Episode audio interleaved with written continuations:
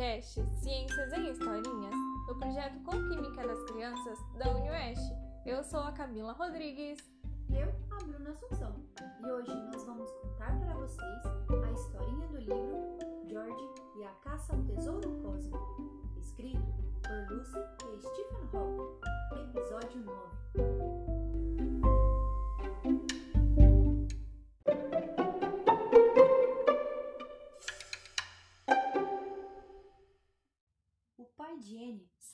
Trabalhar, a mãe desapareceu por alguns minutos e Emmett parecia totalmente absorto em seu simulador conectado.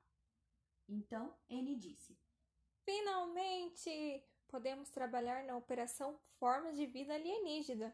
Não temos muito tempo e temos que fazer Cosmos funcionar antes de amanhã.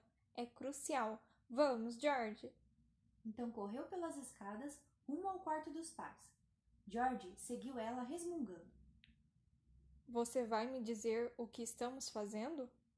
Estou farto de ouvi-la dizer. É na base do precisa saber e você não precisa saber. Eu vim para cá porque você disse que precisava da minha ajuda. Até agora você não me falou praticamente nada a respeito do seu plano. Ele saiu sorridente do quarto dos pais, carregando uma caixa de metal. Desculpe, mas eu não queria que você contasse ao Emmett sobre a nossa ida ao espaço para caçar alienígenas. Eu não ia contar nada. Anne correu para o seu quarto e pousou a caixa de metal sobre a escrivaninha. Cosmos está aqui e eu tenho a chave. Ela então tirou uma chave minúscula de uma corrente que levava no pescoço, abriu a caixa e tirou de dentro o famoso computador portátil prateado. Trancou novamente a caixa e a recolocou no armário do quarto dos pais. Como você conseguiu essa chave? Peguei emprestada. Depois que eu tirei Cosmos do armário e recebi a mensagem alienígena, papai decidiu trancá-lo, mas não percebeu como eu sou esperta. Ou como você é sorrateira. Não importa, vamos em frente. Ela abriu o Cosmos e o ligou na tomada. Pressionou a tecla Enter, a chave secreta para o universo, mas nada aconteceu. Tornou a pressionar, mas a tela continuou em branco. De repente, a porta do quarto se abriu um pouquinho e um nariz se enfiou pela fresta. Que vocês estão fazendo? Nada, respondeu N, dando um pulo e tentando bloquear a visão de Emmett, mas ele já havia entrado no quarto. Se vocês não me disserem o que estão fazendo com esse computador, vou contar para seus pais, N. Contar o quê? Que vocês estão fazendo alguma coisa que não querem que nem eu e nem eles saibamos. Mas você não sabe o que eu estou fazendo. Sei sim.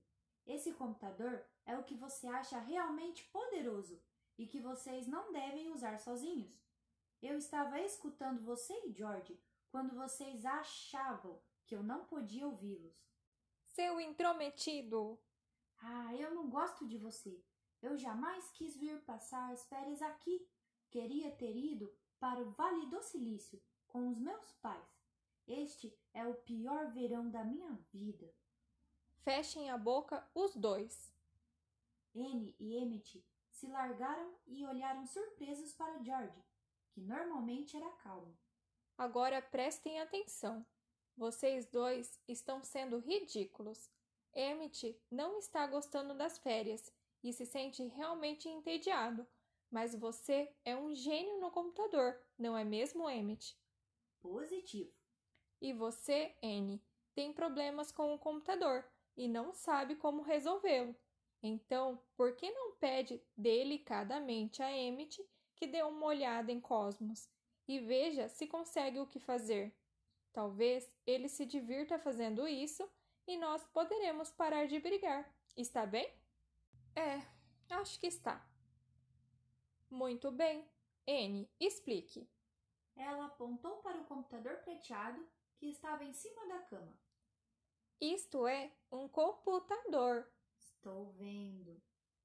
que pode fazer coisas especiais como, por exemplo, abrir portais para lugares no espaço.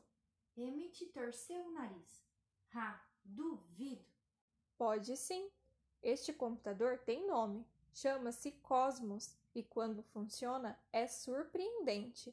Eric o inventou, mas no ano passado nós o estragamos, sem querer. Agora, Eric realmente precisa dele e nós precisamos que você o faça funcionar de novo. Você acha que pode tentar consertá-lo, Emmett? Vou pegar o meu equipamento de emergência para computadores. Emmett estava com um sorriso de orelha a orelha e saiu rapidamente pela porta. Ele não é tão mal.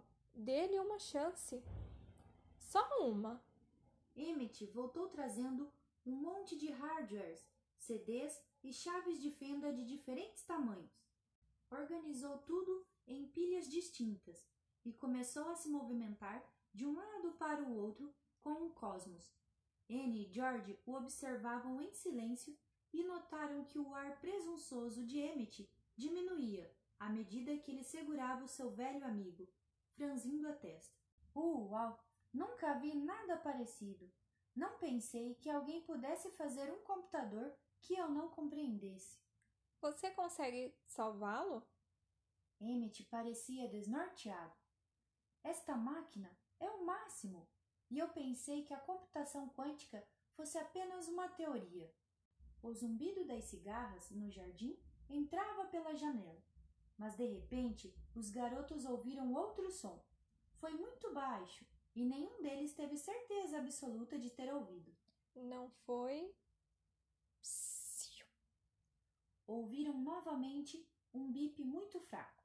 Ao olharem mais de perto o magnífico computador, perceberam surgir em uma lateral da tela uma luz amarela minúscula. No centro, até então vazio, apareceu uma linha fina. Emmett, você conseguiu! Vou tentar falar com ele. Volte, Cosmos, por favor, nós precisamos de você. A tela tremeluziu e apagou, mas em seguida Cosmos bipou novamente, uma vez e depois duas, e surgiu outra linha no centro da tela. Essa linha se transformou num rabisco por alguns segundos, depois em um círculo. E em seguida desapareceu. Estranho, disse Emmett devagar. Digitou alguns comandos, apertou com força mais algumas teclas e se sentou de novo. Ouviu-se um zumbido, e então finalmente Cosmos falou. Um, zero, um, zero, um, um, um, zero, zero, zero, um, zero. George e Anne estavam atônitos, em silêncio. Jamais tinha ocorrido a eles que alguém pudesse fazer Cosmos funcionar e não compreender o que ele dizia. Um, um, zero, zero, zero, um, zero, um, zero, zero, um. N puxou a camisa de Emmett. O que você fez com ele? Cadê a mensagem alienígena? Sagradas linhas supersimétricas. Ele está falando em base 2. E o que é isso? É uma notação posicional de raiz 2. É o sistema binário usado internamente por todos os computadores. George tentou digitar um comando na tela, mas deu um salto para trás quando Cosmos falou novamente. Um, zero, um, zero, zero, um, zero, um, um, zero. O que é isso? O que está acontecendo com Cosmos? Por que ele consegue falar, mas nós não entendemos o que ele diz? Então este computador fala com vocês e vocês não compreendem? Por que agora ele está falando através do sistema subjacente, o sistema que serve de base para a linguagem dos computadores? É uma espécie de pré-linguagem. Um, um, zero, um, zero, um, um. Caramba! E se ele se transformou num computador bebê e estiver falando em linguagem de bebê? Cosmos gorgolejou e deu uma risada. Talvez ele esteja dizendo apenas pum, papá, mamã. Acho que você está certa, disse Emmett, ocupado demais em olhar para a tela, para perceber que tinha acabado de concordar com ele. Vou tentar outra coisa. Vamos ver se ele conhece a linguagem básica. Ir para, ir para, ir para, ir para. Emmett inseriu um disco no supercomputador. Tentarei atualizá-lo com algo mais pesado, algo mais moderno. É como se nesse momento ele estivesse no mundo antigo da computação. Vou tentar o Fortran 95. Verdadeiro, não, fim, fazer. Emmett tentou de novo. O brilho da tela de Cosmos diminuiu de intensidade e os circuitos emitiram um chiado. Ele está devorando os discos. Isso não é incrível?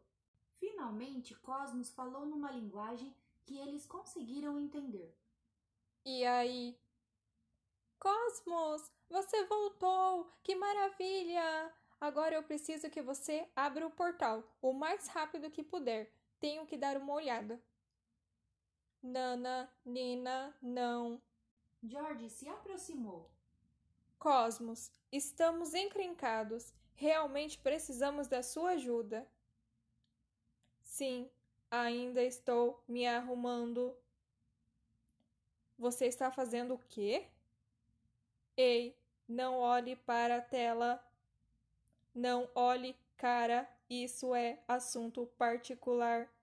E George tentou novamente. Estamos com um enorme problema. Fique quieto, estou ocupado e não fique olhando para a minha tela, porque senão. Cosmos, por que você está tão irritado? Porque não quero me envolver com gente rude. Mas você é legal. Que elogio! Mas, Cosmos, o seu portal é crucial aqui e agora. O meu pai está arrasado porque alguém estragou o robô dele. Que brutalidade! Totalmente atônitos, George e Emmett escutavam ele conversar com o computador. Você é, sem dúvida, o melhor computador do mundo. Pode nos ajudar a descobrir quem estragou o nosso robô? Posso, sim, e vou ajudar. Enquanto ele zumbia, ele virou-se e encarou os outros com um sorriso bastante presunçoso. Ele disse que eu sou legal. E vejam, a porta para o universo. Um pequeno feixe de luz surgiu na tela do computador e na outra extremidade do aposento ele desenhou o portal para onde George e Anne um dia passaram em direção ao universo. A porta se abriu inteiramente e, através dela, eles viram um céu escuro, pontilhado de estrelas, que brilhavam muito mais intensamente do que quando vistas da Terra. De repente, apareceu um planeta vermelho. George deu um passo à frente em direção ao portal, mas antes que pudesse chegar mais perto, a porta bateu e se fechou diante deles. Nela estava afixado um grande cartaz com as palavras Entrada proibida, em enormes letras vacilantes. Todos pularam para trás quando uma barulhenta música eletrônica começou a retumbar por trás da porta. O que está acontecendo, N? Bem, não tenho certeza, mas Cosmos parece os garotos mais velhos do meu colégio, lá da Inglaterra. Quero dizer, ele está falando como eles, quando se achavam os maiorais. Que idade tinham esses garotos? Ah, acho que uns 14. Por quê? Porque, quando conseguimos fazer Cosmos funcionar, ele começou falando uma linguagem de bebê, e Emmett fez com que ele se atualizasse, mas não totalmente. Então significa que agora Cosmos é um adolescente. O que seu pai vai dizer? Acho melhor não contarmos, pelo menos por enquanto. ouviram a porta da frente se abrir no andar térreo. Rápido, Emmett! Desligue Cosmos! Emmett obedeceu e eles o enfiaram embaixo da cama de Anne. Ouviram passos subindo a escada, e quando Eric abriu a porta do quarto da filha, encontrou os três enfileirados, olhando um livro que ele tinha escrito. Hum, que bom que vocês estão se dando bem. Então Anne passou o braço em torno dos ombros de Emmett. Ah, sim! Agora somos amigos, não somos? Fale! Somos sim, eu confirmo, disse Emmett mecanicamente, ainda não recuperado de ter visto Cosmos abrir o portal. Muito bem. Vejo que estão lendo um dos meus livros, A Estrutura em Larga Escala do Espaço-Tempo. O que estão achando? Muito interessante. George respondeu educadamente, embora não tivesse entendido uma só palavra. Logo, Emmett se recuperou. Você cometeu um erro na página 136. Foi mesmo? Ninguém notou isso antes, mas não quer dizer que você esteja errado. Eu tenho uma sugestão para corrigi-lo. Anne resmungou mas George lhe lançou um olhar ríspido. Quer dizer, muito bem, Emmett. Está certo. Ótimo. Eu ia sugerir que saíssemos para tomar um sorvete, mas se vocês estão tão concentrados, não os perturbarei mais. Sorvete?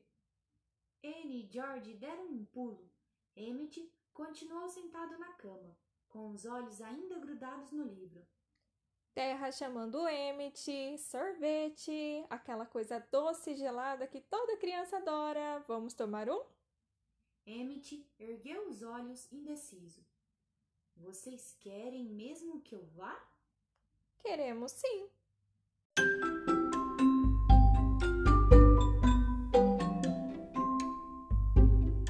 Essa foi a história de hoje. Esperamos vocês no próximo episódio. E não esqueçam curtir e compartilhar com os seus amiguinhos. tchau. tchau. tchau.